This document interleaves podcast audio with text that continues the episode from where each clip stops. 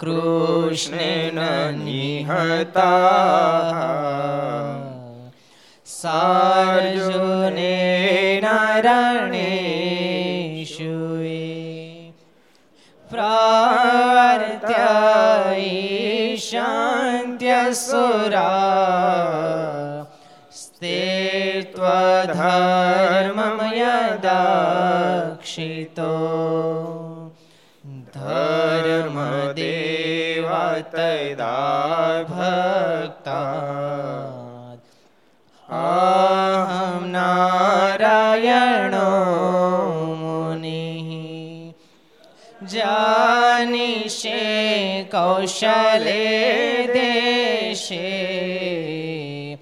ભૂમહિ સમગો દ્વિજઃ શાપાનૃતા પ્રાપ્તા નૃષિમ સાત તથોદ્ધવા તાતો વિતાસુરેભ્યઃ સદ્ધર્મામ સ્થાપય નજ સદ્ધર્મામ સ્થાપયન્નજ. બોલો સ્વામિનારાયણ ભગવાનની, શ્રી હરિ કૃષ્ણ મહારાજ, શ્રી રાધારમણ દેવ, શ્રી લક્ષ્મી નારાયણ દેવ, શ્રી નર નારાયણ દેવ, શ્રી ગોપીનાથજી મહારાજ, શ્રી મદન મોહનજી મહારાજ, શ્રી બાલકૃષ્ણલાલ, શ્રી રામચંદ્ર ભગવાન, શ્રી કાષ્ટભંજન દેવ. ઓમ નમઃ પાર્વતી પતય. હર હર મહાદેવ.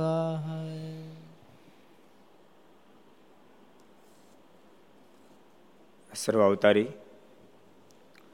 ઈષ્ટદેવ ભગવાન શ્રી હરિના સાનિધ્યમાં તીર્થધામ સરદારના આંગણે વિક્રમ સંવત બે હજાર છોતેર શ્રાવણવદ પંચમી નાગપંચમ શનિવાર તારીખ આઠ આઠ બે હજાર વીસ ઘરસભા અંતર્ગત શ્રીહરિ ચરિત્ર ચિંતામણી લક્ષ્ય ચેનલ, કર્તવ્ય ચેનલ, સરદાર કથા યુટ્યુબ, લક્ષ યુટ્યુબ વગેરેના માધ્યમથી ઘેરે બેસી ઘર સભાનો લાભ લેતા સર્વે ભાઈ ભક્તોને જાતે જય સ્વામિનારાયણ, જય શ્રી કૃષ્ણ, જય શ્રી આરામ, જય હિન્દ, જય ભારત. કાલે શું આવ્યું તો કોણ કહેશે? અનુપ, તારે કેવું છે ભાઈ? કહી દે. અનુપ, ધુવા ગામમાં મદારી અને બુદ્ધ બે સારા હરિભગત હતા. પછી એક વ્યવહારમાં બેનને બોલવાનું થયું તો બુદ્ધને પશ્ચાતાપ થયો કે હું સારો હરિભગતને મને મેં મારા ભાઈ સાથે બોલ્યો. પછી અને ભગવાનને અને સંતોને બહુ પ્રાર્થના કરીને એમ કીધું કે બળો વ્યવહાર એમ કરીને માનસીમાં બેઠા. પછી માનસીમાં મહારાજે દર્શન આપીને કીધું, મહારાજ માનસીમાં દર્શન આપ્યા અને મહારાજ તેનો થાળજીમાં એને કીધું કે ભગવાનને ભગવાનને ભગવાનના સંત ને હરિભક્તો એ જ આલોકમાં પરલોકમાં સાથે લેવા રહેવાના છે, માટે તેનો અવગુણનો ભાવ લેવો નહીં. સરસ. મદારી અને બુદ્ધ બે ભાઈનો પ્રસંગ. મહારાજ કે વ્યવહાર માટે ભગવાનના ભક્ત સાથે ક્યારે આટી પાડવી નહીં. આટીથી મહારાજ કે મેં નારાજ થઈએ છીએ, ક્યારે કરવું ને. સરસ પ્રસંગ આવ્યો હતો. હવે એક નવો પ્રસંગ વાંચીએ. બોલે તેજ ગામ ધોવામાં એક લુકી નામે લુવાર હરિજન સારો હતો. તેને અંતકાળે શ્રીજી મહારાજ સંત સાથે તેડવા પધાર્યા. ત્યારે સર્વે સત્સંગીએ પ્રગટ પ્રમાણ દર્શન કર્યા ને લુકીએ મહારાજને નમસ્કાર કર્યા. ધોવાગમના પ્રસંગો બહુ આવ્યા. ઠાકોરદાસ પણ ધોવાગમના હતા, ગાંગુબાઈ પણ ધોવાગમના, બુદ્ધ અને મદારી પણ ધોવાગમના, અને બિંદો પણ બિંદાથી શરૂ થયું. અને લુહાર જ્ઞાતિમાં લુકી પણ ધોવા ગામનો છે, બહુ સારો ભગત હતો. સ્વામિનારાયણ સંપ્રદાયની વિશેષતા છે કે પ્રત્યેક જાતિના લોકો સ્વામિનારાયણ સંપ્રદાયમાં મહાન એકાંતિક ભક્તો થયા. નતર અમુક ફેરી અમુક જ્ઞાતિ ઓછી ઇન્વોલ્વ હોય. દાખલા જૈન લોકો છે તો વિશેષ કરીને વણિક લોકો જ હોય. જ્યારે સ્વામિનારાયણ સંપ્રદાયની અંદર બ્રાહ્મણ, ક્ષત્રિય, વૈશ્ય, શુદ્ર બધી જ જ્ઞાતિના અને બહુ મોટી સ્થિતિવાળા ભક્તો થયા. ભગવાન સાથે સીધી વાતો કરી શકે, ભગવાન મૂર્તિમાંથી પ્રગટ થઈને દર્શન આપે એટલી મોટી સ્થિતિવાળા બધા મહાન ભક્તો થયા. આ બહુ મોટી વાત છે. એનો મતલબ આ ધરતી પર આવીને મહારાજે નાત જાતનો ભેદ ભૂસાડી નાખ્યો. મહારાજ કે દેહ કરીને ભલે તમારે પાલન કરવું પડે, પરંતુ આત્મા કોઈ બ્રાહ્મણ નથી, ક્ષત્રિય નથી, વૈશ્ય નથી, શૂદ્ર નથી. આત્મા તમામ એક સરખા છે, અને જે ભગવાનને ભજે છે બધા જ ભગવાનને પામી જશે. એ મહારાજે હા પડાવી દીધી. ભક્તો ભક્તો પરસ્પર અદ્ભુત અઢળક પ્રેમનું નિર્માણ મહારાજ કરાયું, જેને કારણે સંપ્રદાયની અંદર બધી જ જ્ઞાતિમાં બહુ મહાન ભક્તો થયા. લુકી નામે લુહાર હરિજન સારા, તેને અંતકાળે શ્રીજી મહારાજ સંત સાથે તેડવા પધાર્યા. સંતોને સાથે લઈને મારે તેડવા માટે પધાર્યા. જોકે મહારાજ ધામમાં તેડી જાય એ વાત તો બહુ સ્વામિનારાયણ સંપ્રદાયમાં સહજ છે. મહારાજના સમકાલીન સમયમાં ત્યાર પછી પણ અનેક ભક્તોને મહારાજ ધામમાં તેડી ગયા હોય, એ પોતે બોલીને ગયા હોય, બીજાને પણ દર્શન થાય, એવી પણ ઘણી બધી ઘટનાઓ જોવા મળે. મારે તો આમ આમ જીવાત્માનું કલ્યાણ કરે. કેવા દયાળુ ભગવાન. એક સરસ પ્રસંગ તમને સંભળાવું. મારે એક દાડો રાત્રે સભા પૂરી કરીને અક્ષરોડીએ પધાર્યા. થોડા સંતો સાથે હતા. રાતના અગિયાર વાગી ચૂક્યા હતા અને મારા સાથે સંતો બેઠા હતા. એ વખતે દામોદર પોતાની ઘેરેથી મંદિરે આવ્યા, દાદાના દરબારમાં આવ્યા. તો દરવાજાની બહાર એક ભિખારી વૈરાગી એ કહેતો હતો, ભાઈ સાહેબ કોઈ મને કાંઈ ભોજન આપો, મને બહુ ભૂખ લાગી છે, ભૂખ્યા મારો પ્રાણ જઈ રહ્યો છે, માટે કોઈ મદદ કરો, મને કોઈ ભોજન આપો, હું માંદો માણસ છું. દામોદર શેઠ સાંભળી ગયા એટલે એને કીધું, એ ભાઈ મારા પર દયા કરો ને, હું ભૂખ્યો માણસ છું, મારો ભૂખમાં પ્રાણ જઈ રહ્યો છે, હું માંદો માણસ, કાંઈક દયા કરો. અને ભગવાન શ્રી હરિથી શીખડાયું છે કે કોઈને દુખ્યો જોવો તો એને મદદ કરજો. સ્વામીની પ્રકૃતિ કોઈને દુખ્યો રે દેખી ન ખમાય, દયા આણી રે અતિ આકળા થાય, અન ધન વસ્ત્ર રે આપીને દુઃખ ટાળે, કરુણા દ્રષ્ટિ રે. દામોદર શેઠે તરત જ એના શબ્દો સાંભળે કીધું કે વૈરાગી મહાત્મા થોડી વાર થોભો, હમણાં તમને વ્યવસ્થા કરી દઉં છું. એમ કહે એને દરબાર ગઢામાં. પણ રાતના અગિયાર વાગ્યા હતા. મને વિચાર કર્યો કે બધા સૂઈ ગયા, વ્યવસ્થા કેમ કરી, પણ મૂળ વાણિયા ને એટલે બુદ્ધિશાળી જબરા. લાડુબા ને ત્યાં દરવાજ ખટખટાયો, કોઈ જાગે છે? લાડુબા જાગ્યા. હા બોલો, શું કામ છે, કોણ છે? એટલે દામોદર કીધું તો, દામોદર મારને અત્યારે ભૂખ લાગે છે ને મારે કાંઈક જમવું છે, માટે જે હોય આપો. મારનું નામ આપ્યું પછી તો બની જ જાય. લાડુભાઈ કીધું, દામોદર તમે ઉભા રહો, હમણાં તાજે તાજો રોટલો બનાવી દઉં છું ને ભાજી બનાવી દઉં છું. તાબડતોબ રોટલો બનાવી દીધો, એમે લોંદો માખણનો નાખ્યો, તાંદે જઈને ભાજી બનાવી દીધી. અને દામોદરી લઈને જતા હતા. મહારાજ જોઈ ગયા. મારે કે દામોદર આવી તો કે આ ક્યાં લઈને જાવ છો, શું છે? મારે કે મારે બાજર રોટલો ને ભાજી છે. મારે કે લાવ, અમને ભૂખ લાગી છે. મહારાજ તાંદળજન ભાજીને રોટલો મંગાવ્યો. એમાંથી મારે એક બટકું ભાંગ્યું, એ ભાજીને બેવડમાં લીધી અને મારે એક બટકું જમ્યા. પછી પૂછવું પડતું, અત્યારે આ ક્યાં લઈને જતો હતો? મારે કે મારા દરવાજાની બહાર એક કોઈ વૈરાગી બિચારો ભિખારી અવસ્થામાં છે ને એને ભૂખ બહુ લાગી છે અને માંદો છે, એટલે એણે મને કીધું, એટલે મહારાજ એને માટે હું લઈ જતો. મારે કે સારું, એને જમાડી દે જા. દામોદર શેઠ લઈને ગયા, ભાજીને રોટલો જમાડે. દામોદર જમાડીને પાછા, એટલે મહારાજ કે દામોદર તે કામ બહુ સારું કર્યું, બિચારે ભૂખ્યાને જમાડ્યો, બહુ સારું કામ કર્યું. દામોદર અમે રાજી બહુ થયા.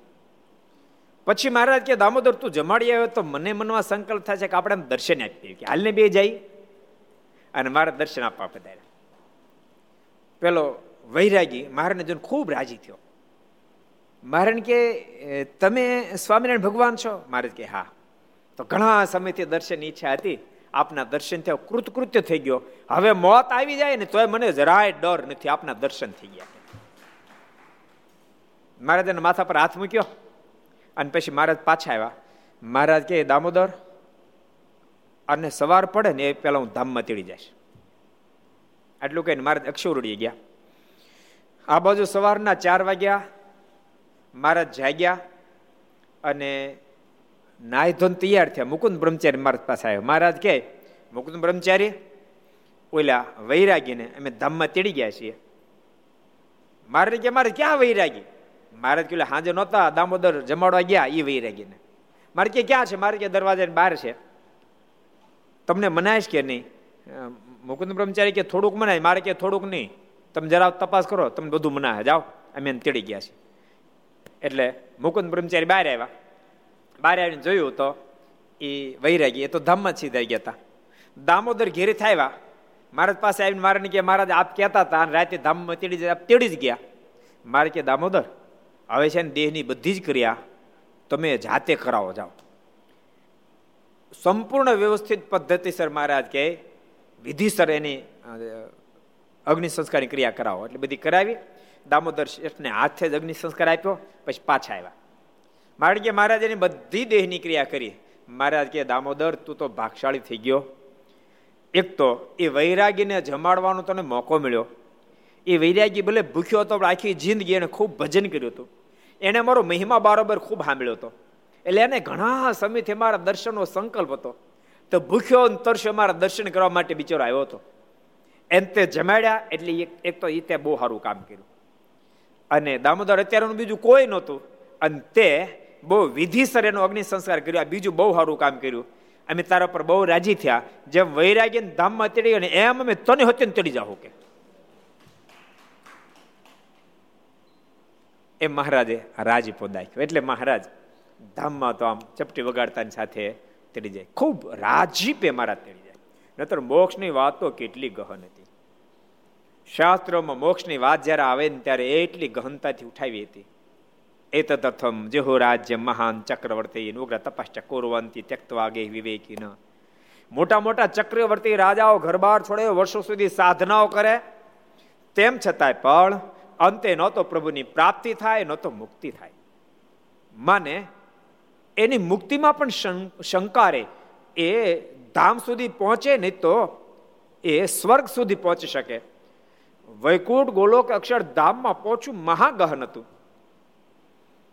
ત્યાં સુધી પહોંચવું મહાગહન. સાધનના પ્રતાપે જીવાત્મા સ્વર્ગ સુધી પહોંચે, સત્યલોક સુધી પહોંચે. એની અધોગતિ ન થાય, સાધન કરીને અધોગતિ ન થાય, પણ મુક્તિ સુધી પહોંચ્યું તો મહાગહન હતું. આ ફેરી લહેરી આવ્યા. આજ લહેરમાં મહેર કરી મહારાજ. આમાં મહારાજ કલ્યાણ કર્યા, આમાં મહારાજ કલ્યાણ કર્યા. બહુ મોટી મહેરબાની મહારાજ કરી અને જીવાત્માના કલ્યાણ કર્યા.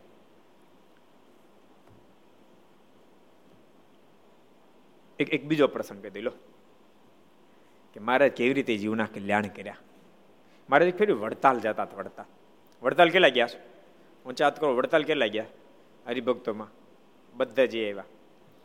વડતાલ તો જવું જ જોઈએ, કારણ કે વડતાલ મહારાજને ખૂબ વહાલું ધામ છે, મારનું પ્યારું ધામ છે. મહારાજ જાતે મંદિરો બંધાવ્યા, મંદિર મહારાજ જાતે બંધાવ્યું. અને મહારાજ સ્વયં વડતાલ પોતાનું સ્વરૂપ હરિકૃષ્ણ મહારાજ લક્ષ્મણ દેવ એની જાતે પ્રદક્ષિણા પર થવું. કામ ખબર આપણને શીખડાવાટું પ્રદક્ષિણા ફેરવી, દંડવટ કરવા. મહારાજ પોતે છે ને આમ કરી અને પછી કીધું પ્રદક્ષિણા કરવી, દંડવટ કરવા. સ્વયં સર્વેશ્વર પરમેશ્વર હોવા છતાંય. અને એટલા માટે ભક્તો સંપ્રદાયની અંદર અનેક સંતો ભક્તો ક્યારેક ક્યારેક આપણે સાંભળીએ. ગઢપુરમાં મોહન પ્રસાદ સ્વામી ભંડારી હતા. રોજને એક હજાર દંડવટ કરતા. બોલો, હજાર દંડવટ કેટલી મોટી વાત કહેવાય એમ. કારણ કે મહારાજ સ્વયં શીખડાયું. એટલે આપણે પણ ઠાકોરજીને દંડવટ કરવા કોક કોક તો બે માંડ કરે એમ. વૃદ્ધાવસ્થા નો શરીર હાલતો બરાબર છે, એટલે આ શરીર હાલે તો પાંચ કે અગિયાર કરો તો વાંધો શું છે? વાંધો શું છે? અને આને ગમે એટલો સાચવશો તોય પણ એક દાડો આને દુનિયા ભેળી થઈને ઠૂઠામ દેહે. આને કાંઈ અમરપટો મળવાનો નથી. માટે ક્યાંક દંડવડ કરો ને તો પાંચ દંડવડ મિનિમમ કરવા. વધારે ટાઈમ હોય તો અગિયાર દંડવટ કરવા, અમુક અમુક તો દંડવટ કરે જાણે આપણે લાગે આરામ કરે છે એ હુતા એ હુતા પછી પાંચ મિનિટ ખબર એમ એમ છે ને ઉમરેઠ હતા ઉમરેઠ. એક સરસ પ્રસંગ તમને સંભળાવું. એ ભગતને દંડવટ કરતા કરતા ઊંઘ આવી ગઈ. શેખ નવીનજીતથી લઈ ત્યાંથી એને સ્ટાર્ટ કર્યા હતા. નિરિકલ્પ બોલાવવાનું, વિશ્વેશ્વર બોલાવવાનું, બધું બોલાવવાનું, તો ભગત ઊભા ન થયા. પછી ગુરુએ પૂછ્યું ભગત, પછી આમ હલાવ્યા ને ત્યારે ઊભા થયા. ભગત એ ભગત પછી જાય ગયા. કેમ ઉતાર્યા? એ કે મારાના સુપમાં લેલીન થઈ ગયો હતો. કે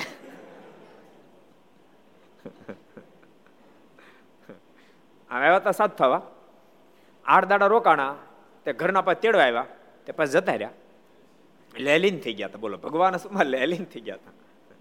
અમુક અમુક તો દંડવડ કરે ત્રણ મિનિટ હુતા જ રહે, બસ હુતા જ રહે.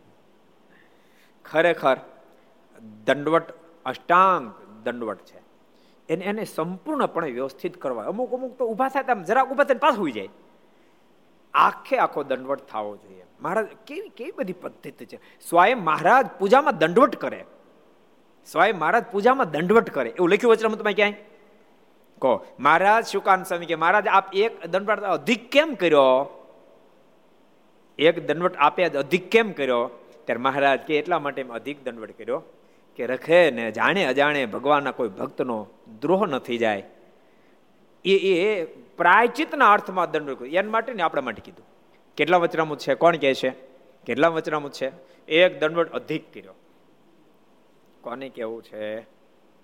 મુરલી મનોહરદાસ, તારે કેવું છે ભાઈ? કહી દે લે. ત્યારે મધ્યનું ચાલીસમું મધ્યના ચાલીસમાં વચનામૃતમાં ભગવાન સ્વામિનારાયણ વાત. ભગવાન ભક્તો ઘર સભામળે લખતા જજો, અહીં જે પ્રમાણ અપાય લખતા જજો, જેથી કરીને તમને વચનામૃતને યાદ રાખવાની આદત પડશે. ઘણા ઘણા ઘણા ભક્તો એમ કે સ્વામી આ બધા સંતો પાર્ષદ બધા વચનામૃત યાદ રહે, અમને કેમ નહીં રહેતા હોય? એને દાખલો કેટલો કર્યો તમને ખબર છે? તેમ દાખલો કર્યો કોઈ દાડો તે યાદ રહી? એમને યાદ રહી જાય કે આફરે યાદ રહી જાય? એને માટે દાખલો કરવો પડે. કેટલાય મહિના સુધી મિથ્યા હોય એને એને કંઠે કરવા માટે તે કંઠે થયા હોય, પેશેલા અહીં પાઠો લેવાતા હોય તઈ ના થાય, એમનું થઈ જતું કે આ ફરું. એટલે મહારાજે બહુ જ મોટી મહત્તા દંડવટની બતાવી. તો ભગવાનના ભક્તોએ દંડવટ પ્રદક્ષિણા જો આ બધાએ કરવું જોઈએ. નિયમ છે ને, જો એક ભગવાન તત્વ એને કોઈ નિયમ લાગુ પડે નહીં. બાકી સંતો હોય, ભક્તો હોય, આચાર્ય હોય, બધાને લાગુ પડે, બધા નિયમો બધાને લાગુ પડે.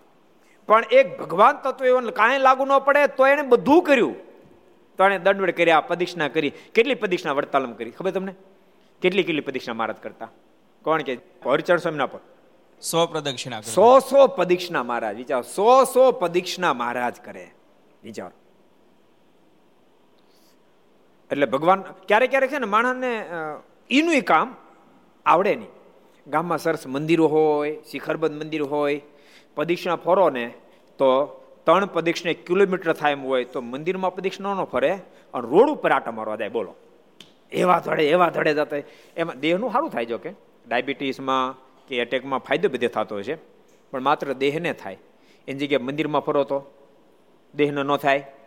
દેહને તો થાય, સાથે સાથે જીવને મહા ફાયદો થાય.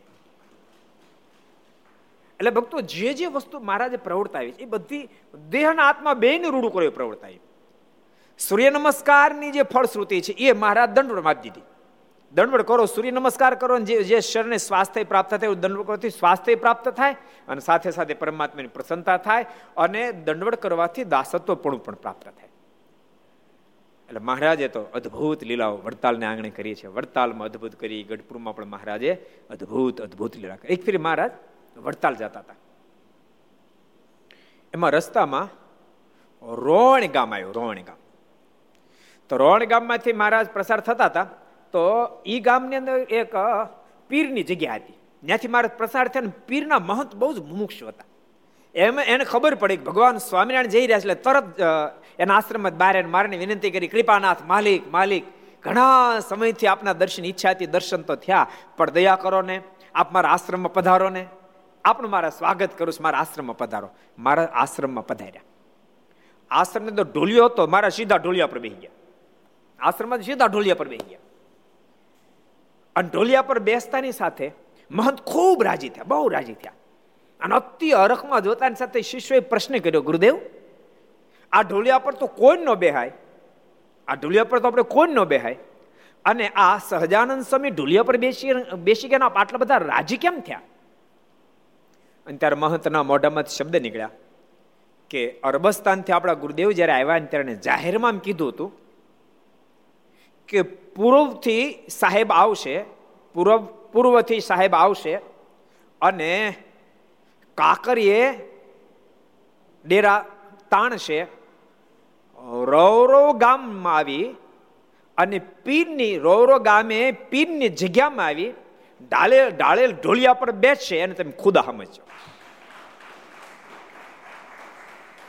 આ સ્વયં ખુદા આપણે આંગણે પધાર્યા, વર્ષો પહેલાના આપણા ગુરુદેવના વચનો સત્ય થયા. પછી મહારાજે પ્રશ્ન કર્યો કે તમે ખૂબ જ શ્રેષ્ઠ પાટીદાર પટેલ જ્ઞાતિ અને તમે મુસ્લિમ ધર્મ કેમ સ્વીકાર્યો, તમે શું ચમત્કાર પાડ્યો? ત્યારે મહંત કહે કે અહીંયા અમારે જગ્યાનો ઘણો બધો ચમત્કાર છે. અહીં કોઈ દીવો દીવો દીવડો માને તો એને માથું દુખતો થારું થઈ જાય, પેટમાં દુખતો થારું થઈ જાય, એને ઝાડા ઉલટો તો હારા થઈ જાય, હાજા માદા થારો થઈ જાય. અહીં દીવડો માને ગાય ભેંસ દોવાનો તે દોવા દે. મહારાજ કે મહંતજી તો બધી તુચ્છ સામાન્ય વસ્તુ છે, ભક્તો ભગવાનને સમજાય ત્યાં સુધી એ વસ્તુ સામાન્ય મનાય નહીં. ભગવાન સમજાણ પછી મને ભગવાન સમજાય પછી કેટલી સામાન્ય વસ્તુ મને. એક સરસ પ્રસંગ તમને કહી દઉં, વચ્ચે મોટા ગોખરવાળાનો પ્રસંગ છે, કદાચ તમે સાંભળ્યો છે, બહુ સરસ પ્રસંગ છે. ત્યાં પ્રેમજી ભગત બહુ સારા ભગવાનના એકાંતિક ભક્ત થયા, બહુ સારા એકાંતિક ભક્ત મારાના સમકાલીન. પછી બાલ મુકુદાસ સ્વામી વખતે પણ બાલ મુકુદ સ્વામી સાથે અનહદ હેત હતું, એને ટ્રાય મળેલો. જુનાગઢ સ્વામીનો સમાગમ કરવા જતા રહે, સ્વામી પણ વર્ષમાં બે ત્રણ ફેરી મોટા ગોખરવાળા પધારે. એક દાડો સ્વામી પોતાનું મંડળ પાંચ સાત સંતો લઈને ગોખરવાળા આવે છે, ખબર પડી. બે ત્રણ દાડા પહેલા સમાચાર મળ્યા પ્રેમજી ભગત સ્વામી આવવાના છે, મારો ગુરુદેવ આવે છે. એટલે મંદિર પહેલા જૂના જમાનામાં લાદી તો હતી નહીં, મંદિરમાં લાદીઓ તો હતી નહીં, એટલે લીપણ કરવું પડતું. એટલે લીપણ મંદિરમાં કર્યું, બધું સાફ સફાઈ કરી, ભંડાર બધો સાફ કરીને તૈયાર કરી રાખ્યું. અને બાલ મુકુદાસ સ્વામી પધાર્યા એટલે સ્વામી આવે છે એટલે ગામની સામે ગયા અને સ્વામી ગામના પાદરમાં હામાં મળ્યા તો પાદરમાં સ્વામીને દંડવત કર્યા. સ્વામી એકદમ ઊંચકી પ્રેમજી ભગતને છાત્ય છાપ્યા. ખૂબ આનંદ થયો પ્રેમજી ભગતને. મંદિરમાં આવ્યા અને સંતો પધારે એટલે સીધું શાકભાજી બધું તૈયાર કરી રાખ્યું. તેમ છતાં સંતો રસોઈ બનાવતા ઊભા જ રહ્યા, કાંઈ પણ સંતો જરૂર પડે કહેજો. અને સ્વામી દસ દાડા સુધી રોકાણા, દસ દાડે ખડે પગે સેવા કરી, ખૂબ સેવા કરી. સ્વામી ખૂબ રાજી થયા. બાલમુકુદાસ સ્વામી રાજી થયા અને કહે પ્રેમજી અમે તમારી ઉપર રાજી બહુ થયા, માગો કાંઈ, તમે જે માગો એ આપું. ત્યારે પ્રેમજી ભગત કે સ્વામી આપ રાજી થયા, ગુરુદેવ આપ રાજી થયા પછી અધિક મારે શું જોઈએ, કાંઈ જોતું નથી. સ્વામી કહે પ્રેમજી ઓલી બે જોડી છે ને જે તારી ઉપાડી ઉપાડ લે, એકમાં અક્ષરધામ છે અને એકમાં એક એક જોડીમાં કુબેરનો ભંડાર ભર્યો છે, તારે જે જોડી ઉપાડી ઉપાડ લે. એકમાં અક્ષરધામ છે ને એકમાં કુબેરનો ભંડાર ભર્યો છે. ત્યારે સ્વામીને કહે સ્વામી આપ જેવા મહાપુરુષ મળ્યા, સર્વોપરી ભગવાન સ્વામી નારાયણ મળ્યા, હવે સ્વામી કુબેરના ભંડારને હું શું કરું?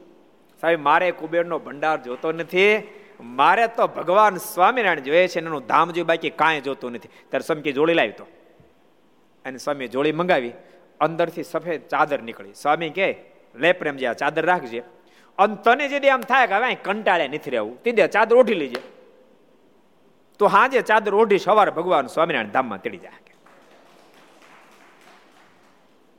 અને પછી સ્વામીએ ગોખરવાળાથી વિદાય લીધી. પ્રેમજી ભગત ખૂબ ભજન કરે, વ્યવહાર થોડો ઘણો જે કરવો પડે કરે, બાકી મંદિરમાં આવીને ભજન કરે. આમ દસ બાર વર્ષ સુધી ખૂબ ભજન કર્યું. પછી દીકરા મોટા થઈ ગયા ને વ્યવહાર સંભાળવા થઈ ગયા, એટલે મનમાં થયું કે હવે ઘણું અહીં રોકાણા, ઘણો વ્યવહાર કર્યો, હવે ધામમાં જોતે રહેવું છે. અને સ્વામીએ વચન આપેલું આખા ગામને ખબર, એના દીકરાને ખબર.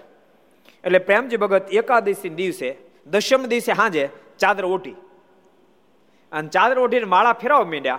એટલે એના દીકરાને ખબર પડી કે બાપા વિદાય લેવાના છે. આખા ગામમાં હરિભક્તોને વાત કરી દીધી કે મારા બાપાએ ચાદર ઓઢી લીધી છે, માટે કાલ ધામમાં જાશે, માંદગી બાંદગી કાંઈ નહીં. અને ચાદર ઓઢીને આખી રાત ભજન કર્યું. હરિભક્તો હવારના પોરમાં નાય ધોઈને પૂજાપાઠ કરી, એ તો આપણે વાર વાર કહીએ છીએ, આ સંપ્રદાય નીતિ છે, નાહવું ધોવું પૂજાપાઠ કરવી. એટલે નાય ધોઈને પૂજાપાઠ કરી બધા મંદિરે દર્શન કરી કરી અને પ્રેમજી ભગત ઘેરે આવ્યા. પ્રેમજી ભગત તો હજી માળા જ ફેરવતા દાખવી છે, ચાદર ઓઢેલી બધા હજુ, એટલે નક્કી થઈ ગયું કે મારા ધામમાં તેડવા ધામમાં તેડવા માટે આવશે. અને ઘણા બધા ભક્તોને કોલાહલ થયો એટલે પ્રેમજી ભગતે માથા માથે ઓઢી લીધું હતું, માથે ચાદર ઓઢી એક બાજુ કરી અને ભક્તોને કીધું, ભક્તો જય સ્વામિનારાયણ, બધાને ખૂબ એથી જય સ્વામિનારાયણ. સાંભળો સાંભળો, હમણાં મહારાજ પધારી રહ્યા છે, મારા ગુરુ બાળમુકુંદ સ્વામી આવી ગયા છે અને એને મને કીધું કે મહારાજ આવે રસ્તામાં છે, હમણાં મહારાજ પધારે છે અને હું ધામમાં જવાનો છું. તમને બધાને કહું છું, સત્સંગ રાખજો, ખૂબ ભજન કરજો, મંદિર કોઈ દી છોડતા નહીં, પૂજાપાઠ છોડતા નહીં, અને ખૂબ સત્સંગ કરીને મારું ભજન કરજો, ધ્યાન ભજન કરજો, મારને ખૂબ રાજી કરજો, સંતો આવે ત્યારે ખૂબ સેવા કરજો અને ઠાકોરજીનો ભાગ કાઢજો, બધી ભલામણ કરી. અને ત્યાં તો મહારાજ આવ્યા, માણકી ઉપર ચડીને આવ્યા મહારાજ, માણકી ઉપર. અને મહારાજ માણકીને ખેલાવતા ખેલાવતા આવ્યા, માણકી રૂમઝૂમ અવાજ સાંભળ્યો, બધા ભક્તો પાછું વાળું જોયું ત્યારે માણકી હતા મહારાજ. બધા ભક્તો કે રે મહારાજ પધારે મહારાજ પધારે. ત્યાં તો મહારાજ હોસરીન કોરે પ્રેમજી ભગત માળા ફેરવતા હતા. મહારાજે માણકે જરાક ઈશારો કર્યો, માણકે બે પગ કોરની પર મૂકી દીધા અને મહારાજે પ્રેમજી ભગતને માણકી પરથી લાંબા થઈને માથા પર હાથ મૂક્યો અને કીધું, ભગત અમે ખૂબ રાજી થયા, હવે ખમ્યા કરો, આવું છે ને ધામમાં. મહારાજ કે મહારાજ એટલે ચાદર ઓઢીને ભજન કરું છું, ધામમાં આવવા હટો તો રેડી છો મહારાજને કે મહારાજ કે મહારાજને કે મહારાજ સંપૂર્ણ રેડી છું. મહારાજ કે કાંઈ ભલામણ કરવી છોકરા છે, મહારાજને કે કોઈને ભલામણ કરવી નથી, જેટલી કરવાની તે બધી કરી લીધી છે, મહારાજ રેડી જ છું. મહારાજ કહે તો હાલો ધામમાં, એમ કે મહારાજ હાથ લાંબો કર્યો, હાથ લાંબો કરી અને મહારાજે બધાને એમ તો સ્થૂળ હાથ પકડ્યો, પણ તે તો મહારાજ અદૃશ્ય થઈ ગયા. પ્રેમજી ભગત એમને બેઠા રહ્યા અને આંખો વીંચી ગયા અને પ્રેમજી ભગત ધામમાં સીધા આવી ગયા. ભક્તો વારે વારે કહું છું કે સ્વામિનારાયણ સંપ્રદાયની અંદર, આપણા સંપ્રદાયમાં મોક્ષની વાત તો ભેજામ બેહે નહીં, કે આમ કલ્યાણ થાય આમ જ કર્યા, બોલો આમ જ મહારાજ કલ્યાણ કર્યા, દયાળુ એટલા બધા છે. પણ ક્યારે વાત અહીં આપણે જ્યારે પરમાત્માની પૂર્ણ હા પડી જાય ત્યારે જીવાત્માને એ દિશા મળે, નહીંતર આખી દુનિયા માત્ર આ લોકના સુખને માટે જ મથતી રહેતી હોય છે. પણ જેમ જેમ ભગવાનનું સ્વરૂપ સમજાય, જેમ જેમ માર્ગમાં પ્રીતિ બંધાય, તેમ તેમ ઓટોમેટિક જગતમાંથી ઉખડી અને ભગવાનમાં મન જોડાઈ જાય છે. મહારાજ પેલા મહંતને કીધું કે ભલામણા હું આ તમે કયો, માથું દુખતું સારું થઈ જાય ને, પેટમાં દુખતું સારું થઈ જાય ને, ગાય ભેંસ ન દોવા દે તો દીવો માને તો ગાય ભેંસ દોવા દે, એટલે હાટો માણસનો દેહ મળ્યો છે, એટલો જ માણસ દેહનો હેતુ છે. કેટલાય જુગો પછી આ માણસનો દેહ મળ્યો છે મહંતજી, આ દેહ કરીને તો મુક્તિ કરી લેવાય. ત્યારે મહંત કહે એવી અમને કાંઈ ખબર પડે નહીં, કે મુક્તિ મુક્તિને કોણે જોઈ છે, એના કરતા અહીંયા લોકમાં સુખી આવ્યા એ જ મુક્તિ, આથી પર મુક્તિ જ ક્યાં છે, કે આ જ મુક્તિ છે, અમને તો આવું સમજાણું છે. ત્યારે મહારાજ કહે મુક્તિની મહત્તા તમારે જોવી છે? મહંત કે દેખાડો તો જોઈ. મહારાજ કે મહંત આંખ વીંચી અને હૃદયમાં મારી મૂર્તિ ધારો. મહંત આંખ વીજી મારીની મૂર્તિ ધારીને મહારાજ કરાવી સમાધિ, સીધા મોકલ્યા અક્ષરધામમાં. કરોડો મુક્તોની મધ્યે મારા સુવર્ણના સિંહાસન પર બિરાજમાન હોય, મારના સુરમાં તેજ તેજ તેજના પૂજા પથરાતા હોય, અનેક પૈગંબરો મારીને આગળ હાથ જોડીને સ્તુતિ કરતા દિવ્ય દર્શન થયા અને એટલી બધી સુખરૂપ મૂર્તિ જણાણી, એમાં મહંતનું ચિત્ત ખેંચાઈ ગયું. મહંતને અતિ આનંદ આવ્યો, કોઈ દી નો અનુભવ એવો આનંદ આવ્યો. અને ભગવાનના ભક્તો ભગવાનના ભજનમાં ભગવાનના ધ્યાનમાં આનંદ જ હોય. પ્રત્યેક વ્યક્તિ અંગ પાડવું જોઈએ, થોડું ભજનનું, થોડું ધ્યાનનું.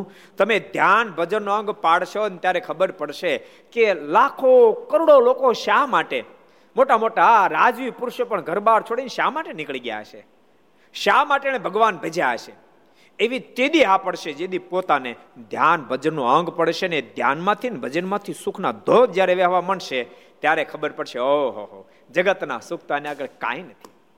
મહારાજ પોતે બોલ્યા, મહારાજ કે મારી મૂર્તિનું જે સુખ છે એક રોમમાં, મહારાજ કે મારા એક રોમમાં અનંત કરોડો બ્રહ્માંડના સુખને વારી ફેરીને ફેંકી દઈએ, આટલું મારી મૂર્તિને એક રોમના કોટીના પાશાંગમાં અબજો બ્રહ્માનું સુખ આવે નહીં. કેટલા વચરામૃત મહારાજ કીધું છે, કોણ કહે છે, કેટલા વચરામૃત મેં કીધું છે, શ્રુતિ કોજી સારંગપુરના પહેલા વચરામૃતમાં, બરાબર રાઈટ છે, સારંગપુરના પહેલા વચરામૃતમાં ભગવાન સ્વામિનારાયણે વાત બતાવી છે. પણ જ્યાં સુધી ભક્તો આપણે ભજન નહીં કરીએ, આપણે ધ્યાન કોઈ દી નહીં કરીએ, ક્યારે મારના સ્વરૂપમાં આપણે ડૂબવાનો પ્રયાસ નહીં કરીએ, તો કોઈ દી પ્રાપ્ત નહીં થાય. ત્યાં સુધી પહોંચવું પડશે, એના માટે દાખલો કરવો પડશે. એટલે બધા સંતો પાર્ષદો ઘર સભા જેટલા ભક્તો આપણે બધાને કહું છું, થોડાક અંગ પાડો. તમે માળાનું પહેલું નિયમ લો, પાંચ માળા, અગિયાર માળા, એકવીસ માળા.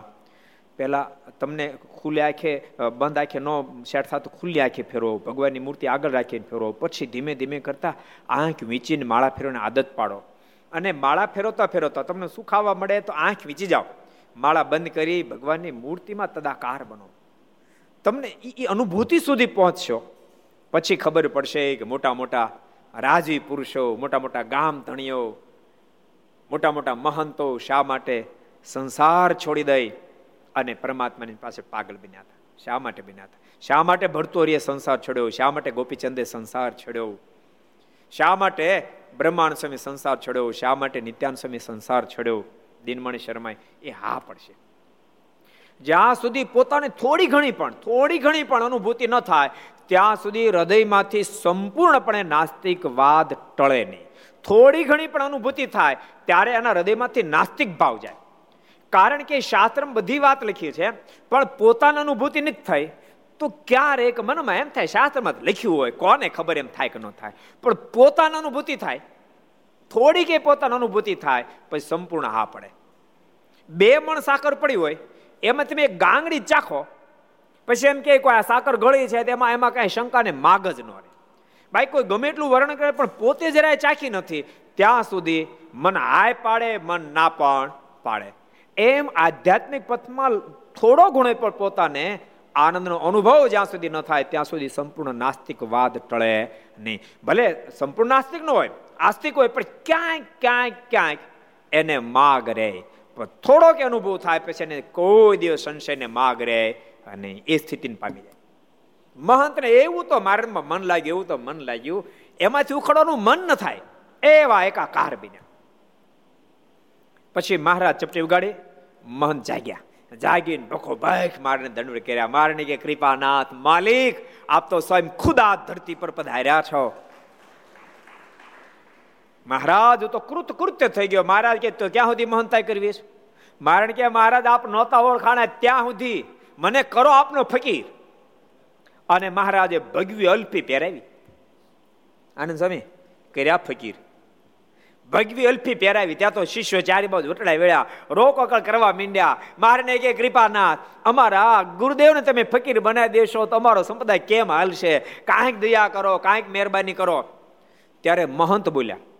મહંત કહે કે મહંતાએ કરાવ્યા તો ઘણા બીજા આવશે, એની એની એની ચિંતા ન કરો, પણ હું તો હવે ભગવાન સ્વામિનારાયણ ભેગો જવાનો છું, એનો સાધુ થઈને જિંદગી જીવવાનો ફકીર થઈ જવાનો છું. ત્યારે બધા શિષ્યો બોલ્યા કે સહજાન સ્વામી, આને તમે ફકીર કરી દેશો, ઝઘડો અહીંયા જબરો થાય, હમણાં માથા પડશે, માટે કાંઈક મહેરબાની કરો, કાંઈક મહેરબાની કરો. મહારાજ કહે માથા નથી પડાવવા આપણે. અને મહંતને કીધું, મહંતજી તમને અમારો નિશ્ચય થઈ ચૂક્યો, તમે અમારા ફકીર બની ચૂક્યા, તમે અમારા ફકીર બની ચૂક્યા. પાછી તમે પહેરી એની અલ્ફી પહેરી લો અને સાંભળો, આખી જિંદગી અમારું ભજન કરજો. તમારો અંતકાળ જ્યારે આવશે ને ત્યારે અમે અક્ષરધામમાંથી આ જેટલા સમુદાય હારે છે ને ત્યારે આ સંતો ભક્તો બધા દેખાય, બધાને સાથે લઈ હું તમને તેડવા માટે આવીશ, મારું દિવ્ય ધામ આપી દઈશ, તમે ફરી વાર તમારી અલ્ફી પહેરી લો. અને મહારાજ ફરી વાર એને એની અલ્ફી પહેરાવી અને મહારાજ ત્યાંથી પાછા વડતાલ પધાર્યા. અને એ મહંતનો અંતકાળ જ્યારે આવ્યો, મહંતનો અંતકાળ આવ્યો ને ત્યારે મહારાજ બધા સંતો ભક્તો જેટલા હાર્યા હતા બધા લે. મહારાજ કે જો આ બધાને જોઈ લો, એક ઓછા નથી આવ્યા ને, બધાને લાવ્યા છે ને. આ બધા સંતો છે ને તે દીતા, આ બધા ભક્તો છે ને, દરબારો બધા છે ને. મહંત કહેતા હા કૃપાનાથ બધા છે. મહારાજ કે તમારે રહેવાની વાસના નથી ને તો જ મુકતા છે. મારણ કે નહીં મહારાજ, મારું મન તો તે દાડા પધાર્યા અને મને જ્યારે આપે આપનો નિશ્ચય કર્યો ત્યારથી મારું મન સંપૂર્ણ આપમાં જોડાયેલું છે. કૃપાના જ્યારથી આપ મળ્યા છો ને ત્યારથી કૃપાના જગતનો એક ઘાટ નથી ઉઠવા દીધો. કૃપાના અખંડ આપનું ચિંતન કરું, આપની મૂર્તિ જ સંભાળતા રાત દિવસ ગુજારો છું. માલિક આપ પધાર્યા, મને કૃતકૃત્ય કર્યો અને મારા દેહને મુકાયો. અને મોહનજીને ધામમાં તેડી આવા દયાળુ ભગવાન આપણને પ્રાપ્ત થયા છે. માટે મોજ બારીને ખૂબ મારનું ભજન કરજો. અહીંયા મહારાજ લુકીને તેડવા માટે આવ્યા. લુકી લુખી નહીં હો, લુકી. સંતોની સાથે તેડવા માટે, ત્યારે સર્વે સત્સંગીએ પ્રગટ પ્રમાણ દર્શન કર્યા. મહારાજે બધાને દર્શન પણ આપ્યા. બધા જેટલા ભક્તો હતા બધાને દર્શન થયા ને લુકે મહારાજને નમસ્કાર કર્યા. લુકે મહારાજને નમસ્કાર કર્યા. પધારો કૃપાનાથ, પધારો. અબજો બ્રહ્માના માલિક, મારા પર કૃપા કરી, દયા કરી, આપને મને દિવ્ય દર્શન આપ્યા.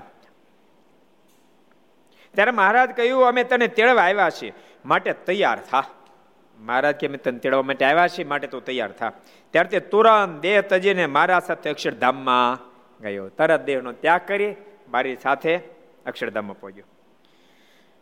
એ પ્રમાણ લુકીએ બોલતા થકા દેહ મળ્યો ને શ્રીજી મહારાજ પ્રગટ પ્રમાણ તેડવા પધાર. તે જોઈને ગામના માણસો બધા ખૂબ આશ્ચર્ય પામ્યા. એક બીજો પ્રસંગ કહે, વળી એક ગામ ધુવામાં, હજી ધુવાનો પ્રસંગ, એક પ્રાણનાથ નામે લુવાર હરિજન બહુ સારો હતો. આ પણ લુવાર હતા. મોટા ભાગે એ વખતે લુવારનો સત્સંગ હશે એવું લાગે છે, કારણ કે બિંદો પણ લુવાર હતો. લુવાર જ્ઞાતિનો ત્યાં વધારે સત્સંગ હશે એવું લાગે. આજે પણ ભક્તો લુહાર જ્ઞાતિમાં અમુક જગ્યાએ બહુ સારો સત્સંગ છે, બહુ મોટા પ્રમાણે સત્સંગ. મુંબઈમાં લુહાર જ્ઞાતિનો બહુ મોટો સત્સંગ.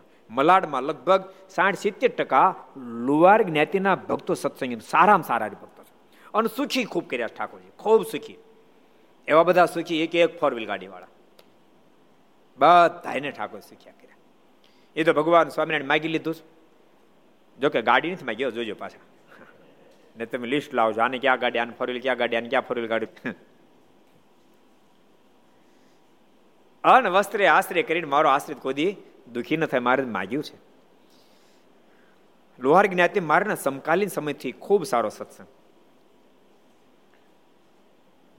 એટલે ધુવામ બીજા પ્રાણનાથ એક લુહાર જ્ઞાતિના હરિભગત હતા, બહુ સારો હરિભગત ને તે હંમેશા મારની પટ મૂર્તિની પૂજા કરતા. પટ મૂર્તિની સદૈવ માટે પૂજા કરતા. મને ગામમાં મંદિર હશે એની પૂજા કરતા હશે, કારણ કે પટ મૂર્તિની પૂજા કરતા એટલે ગામમાં નાનું મંદિર હશે. અને સ્વામિનારાયણ સંપ્રદાયના સંપ્રદાયની અંદર બે પ્રકારના મંદિર કહેવાય છે, એક શિખરબદ્ધ, બીજું હરિમંદિર. હરિમંદિર હોય એના પટ મૂર્તિ હોય, માની ચિત્ર ચિત્ર પ્રતિમા હોય, અથવા તો આરસ પથ્થરમાં હોય તો ઉપછાયેલું સ્વરૂપ હોય, પણ આખે આખું તમે વાઘા પહેરાવી શકો એવું ન હોય, એવું હોય એને શિખરબદ્ધ મંદિર કહેવાય. માથે શિખર હોય મંદિર માથે, પણ અંદર મૂર્તિ ચિત્ર પ્રતિમા હોય તો એ હરિમંદિરમાં ગણાય છે. ઉપર કદાચ શિખર ન હોય, બંગલા ઘાટનું મંદિર હોય, પણ અંદર જો ઠાકોરજી બિરાજતા હોય, માને એ વાઘા પહેરાવી એવી મૂર્તિ બિરાજતી હોય, અને શિખરબંધ મંદિરમાં ગણતરી કરવામાં આવે છે. એટલે બે પ્રકારના મંદિરો છે. મોટા ભાગે વધારે હરિમંદિરો છે. શિખરબદ્ધ મંદિરમાં બહુ બધી બધું મર્યાદા બધી રાખવી પડે. ઠાકોરજીનો ત્રણ ટાઈમ થાળ કરવો પડે. પછી ઠાકોરજીને રોજે રોજ સંપ્રદાયની રીતિ રોજે રોજ, બહુ તો બે દિવસ સુધી, ત્રીજે દિવસ તો નહીં જ, રોજે રોજ મારનો શણગાર સજવો પડે. કારણ કે મહારાજે શિક્ષાપત્રીમાં જે આદેશ કર્યો કે આપણે ભક્તિ રીતિ જે સ્વીકારી છે એ મહાપ્રભુ વલ્લભાચાર્ય એના પુત્ર વિઠ્ઠલનાથજી એમણે સેવા રીતે સ્વીકારી, એ સેવા રીતિને આપણો સ્વીકાર કર્યો છે. મહારાજે અલગ અલગ જ્યાં સારું લાગ્યું એ સ્વીકાર્યું. ઉપાસના વાત જયારે જ્ઞાન માર્ગ આવ્યો ત્યારે રામાનુજાચાર્યજીનો સ્વીકાર્યો મહારાજે. ભક્તિ માર્ગ જયારે આવ્યો ત્યારે મહાપ્રભુ વલ્લભાચાર્યની પરંપરા એને સ્વીકારી છે મહારાજે. કારણ કે હવેલીની અંદર પણ બહુ જ ઠાકોરજીની બહુ જ ભાવથી સેવા કરવામાં આવે. બાળુલા લાલ હોય, ખૂબ પ્રેમથી નાના બાળકની સેવા કરે, એટલા ભાવથી સેવા કરવામાં આવે. તો આપણા શિખરબદ્ધ મંદિરમાં પણ ઠાકોરજી એવા ભાવથી, શિખરબદ્ધ મંદિરની અંદર જો ધાતુનું સ્વરૂપ હોય તો પાંચ ફેરી આરતી થાય, અને શિખરબદ્ધ મંદિરમાં રોંઢે ઠાકોરજીનો મેવો ધરાય. ધાતુનું સ્વરૂપ હોય તો ચંદનના વાઘા થાય.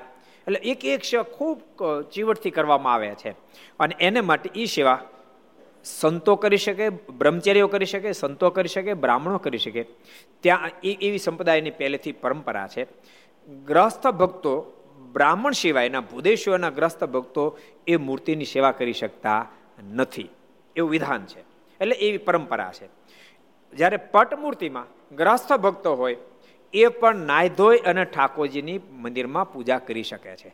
સ્વામિનારાયણ સંપ્રદાયમાં તો બે હજાર કરતાં વધારે મંદિરો છે, તો બે હજાર કરતાં વધારે મંદિરોમાં બધી જગ્યાએ સંતો પહોંચી ન શકે, તો હરિ મંદિરો હરિભક્તો સંભાળી શકે, ગ્રહસ્થ ભક્તો સંભાળી શકે. વર્ષમાં એક બે ફેરી સંતો જાય અને સત્સંગનું પોષણ કરે, કથા વાર્તા કરીને. એવી પરંપરા પ્રથમથી જ આ સંપ્રદાયમાં ચાલી છે. પણ હરિમંદિરમાં પણ ભગવાનના ભક્તો બધાને એક મારી ભલામણ છે, હરિમંદિરમાં પટમૂર્તિ છે, પણ એનો મતલબ એમ નથી કે એની અંદર મહારાજ નથી બિરાજતા. એમાં મહારાજ પ્રગટ જ બિરાજી રહ્યા છે, પ્રગટ જ બિરાજી રહ્યા છે. માટે પ્રગટ ભાવથી જ પૂજા કરવી, પ્રગટ ભાવથી પૂજા કરવી. ઠાકોરજીનો થાળ, જો કે આપણે તો જેટલા મંદિર બંધાય અઠ્યાસી અઠ્યાસી મંદિરમાં આપણે પ્રવર્તાયું છે કે ઘેરેથી લિસ્ટ હોય હરિભક્તોનું. મહિનામાં એક ફેર વારો લાગે, કોઈ મોટો સત્સંગ બે મહિને વારો લાગે કે ત્રણ મહિને વારો લાગે, પણ અલગ અલગ ઘેરેથી રોજ ઠાકોરજીનો પવિત્ર બની અને થાળ બને. વાલા વાલા વેવાય ઘેરાય, જે ભાવથી થાળ બને એ ભાવથી થાળ બનાવી અને મંદિરમાં ઠાકોરજી માટે લાવે. બપોરે સાંજ થાળ ધરાવે.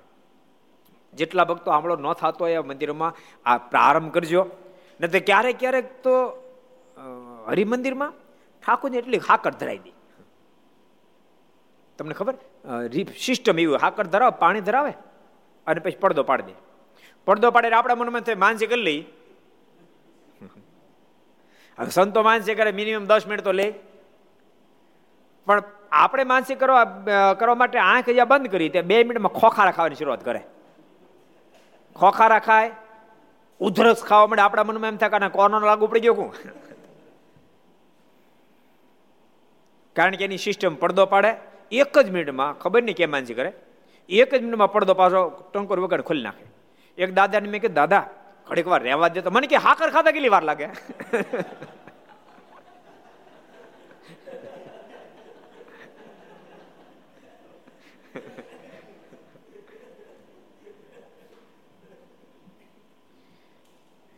પણ ભગવાનના ભક્તો હરિમંદિરમાં પણ થાળ કરજો, મારા બહુ રાજી થાય, ગામે સુખ્યું થાય. પટ મૂર્તિ હોવા છતાંય પણ મહારાજના આદેશ પ્રમાણે, શ્રીજી મહારાજે આદેશ આપ્યા પ્રમાણે આચાર્ય મહારાજ મૂર્તિની આરતી ઉતારે, એટલે એની અંદર મહારાજ પ્રગટ પ્રતિષ્ઠા કરી આરતી ઉતારે. પ્રથમ આરતી એટલે એમાં પ્રગટ મહારાજ બિરાજી રહ્યા છે, પછી એમાં કોઈ સંશયને શંકાને સ્થાન નથી. એટલે અહીંયા પ્રાણ પ્રાણનાથ ભગત બહુ જ ભાવથી, પટમૂર્તિ પણ બહુ ભાવથી પૂજા કરતા, ને તેને તે મૂર્તિમાં પ્રેમ ઘણો રહેતો. મૂર્તિમાં પ્રેમ પણ ઘણો હતો. એક વખત તે તેને ઘેર મહારાજ પધાર્યા, એનો ભાવ જોઈને મહારાજ પ્રગટ દર્શન દેવા માટે પધાર્યા, ને પૂજવા માટે ચણારવિંદ પાડી આપ્યા, ને હજારો માણસોને દર્શન દીધા. મહારાજ ત્યાં પધાર દિવ્ય સ્વરૂપ પધાર્યો, મારા દિવ્ય સ્વરૂપ પધાર્યા, એને ચણારવિંદ પાડી આપ્યા, હજારો લોકોને એવા દિવ્ય દર્શન પણ મહારાજે કરાવ્યા. મહારાજ તો ભાવના ભૂખ્યા છે, ભાવ ભાળે તો મહારાજ ત્યાં પ્રગટ થઈ શકે છે. પ્રગટ થઈને હજારો ભક્તોને પોતાની મૂર્તિનું સુખ આપે છે. જોકે ભગવાન ધરતી પર બિરાજતા હોય ને, એ તો અત્યારે આપણને બહુ દિવ્ય દિવ્ય લાગે. ધરતી પર બિરાજતા ને ત્યારે ક્યારેક ક્યારેક માનસિક લીલા કરે ને પરસેવો વાળ દે. એક સરસ પ્રસંગ તમે હમણાં, પરસેવો વાળ દે ભલભલાને. એક ફેર મહારાજ દરબારો બધા સાથે, અને મહારાજ ભીમનાથ પધાર્યા. ભીમનાથ ભગાશેઠ સાથે હતા, હીરા શેઠ એટલે મારા મેન કોઠારી એ પણ હારે હતા. મંદિરમાં પ્રવેશ કર્યો, એ પ્રવેશ કરતાં પહેલાં બંદૂકોનો અવાજો કર્યા. બંદૂકનો અવાજ કર્યા, મહંત તરત કીધું કે કોણ આવ્યું, આ બંદૂકોનો અવાજ થાય. દરબારો બધા બંદૂકોનો અવાજ કર્યા, જરાક તપાસ કરો. તો તે માણસે તપાસ કરીને મહંતજીને કીધું કે સહજાનંદ સ્વામી પધારી રહ્યા છે. એટલે મહંતે પોતે વેગ ખાતર ઊભા થયા. મહારાજ અંદર જે પ્રવેશ કર્યો ને ત્યાં હીરા શેઠ મારીની પડખે ગયા. મારણ કે મહારાજ બહુ દાતારી વાપરતા નહીં, કે મારી હારે માત્ર ગાંઠે પચીસ રૂપિયા છે, એટલે મારા સવા રૂપિયા આપજો, બહુ તો હવા પાંચ રૂપિયા આપજો, પણ વધારે દાતારી વાપરતા નહીં. મારે કાંઈ બોલ્યા નહીં. અને મારે તો ત્યાં કૈલાસપતિને દર્શન કરવા માટે ગયા, કૈલાસપતિને દર્શન કર્યા, અને મહારાજ પૂજારી કીધું કે અમારો થાળ એકસો ને અગિયાર રૂપિયા લખો. ગયા બોલ્યા તો હામું હામું જોઈ રહ્યા એરા ઠક્કર કે આ હું બોલે છે, એટલે કહું છું મારી પર પચીસ રૂપિયા છે ને એકસો ને અગિયાર. એ હામું હામું જોઈ રહ્યા, કાળા ધાબળા જેવા થઈ ગયા. ભગાશેઠ વાતને સમજી ગયા કે હીરા શેઠની પાસે રૂપિયા લાગતા નથી, પોતે હોશિયાર વાણિયા, હોશિયાર બહુ હોય, બુદ્ધિશાળી બહુ હોય. તરત ભગાશેઠે કીધું આપ ચિંતા નહીં કરતા, એમ કહી પોતાને કહું છોડી, પેરણની કહું છોડી અને અંદરથી રૂપિયા કાઢ્યા, એકસો ને અગિયાર ગણી આપ્યા. હા હેઠો ઉતર્યો છે હીરા શેઠના આશ ત્યાં તો મહારાજ કહે અમારે રુદ્રી કરાવીએ છે અને બ્રાહ્મણોને ચોર્યાસી કરાવી છે. હિરાશેઠને પાછો શ્વાસ મળ્યો ચડવા, જેમ કોરોનામાં ચડે ને એમ ચડ્યો. એટલે મહારાજને કહું છું પચીસ રૂપિયા છે, મને એમ છે આ ભગા શેઠને ખૂટવાડી દીધા છે, એની પાસે જાજા નહીં હોય, અને રુદ્રી બ્રાહ્મણ ચોર્યાસી ખર્ચો કેવડો થાય. એટલે મહંતજીની પાસે જઈને કીધું કે અમારે રુદ્રી કરાવીએ છીએ અને બ્રાહ્મણ ચોર્યાસી કરાવીએ છીએ, ધામધૂમીથી કરાવીએ છીએ, તમે તાર જે ખર્ચો થાય છૂટે હાથે ખર્ચો કરવો છે, માટે તમે એની તૈયારી કરો. વળી પાછા હીરા શેઠ મહારાજ મહારાજ એ મહારાજ મહારાજે સામું જ ન જોવે, સુરા ખાચરની દરબારો મળ્યા ખુશપુશ કરો, આ માળો વાણિયો એના બાપના રૂપિયા આપશ કે આનો વાંધો આવતો છે, મહારાજ ખર્ચો કરે છે તો કરવા દેવો જોઈએ ને. મારીની પાસે જઈને મારીને કે મહારાજ આવાને કોઠારી બનાવાય, આ તો નાક કપાવે એમ છે, મારા ધણી ધારે છે આટલા રૂપિયા આપવાશે તો આને હું વાંધો છું. મહારાજ મોટું મલકાયું, મહારાજ મનમાં કે હું વાંધો એને બિચારાને ખબર.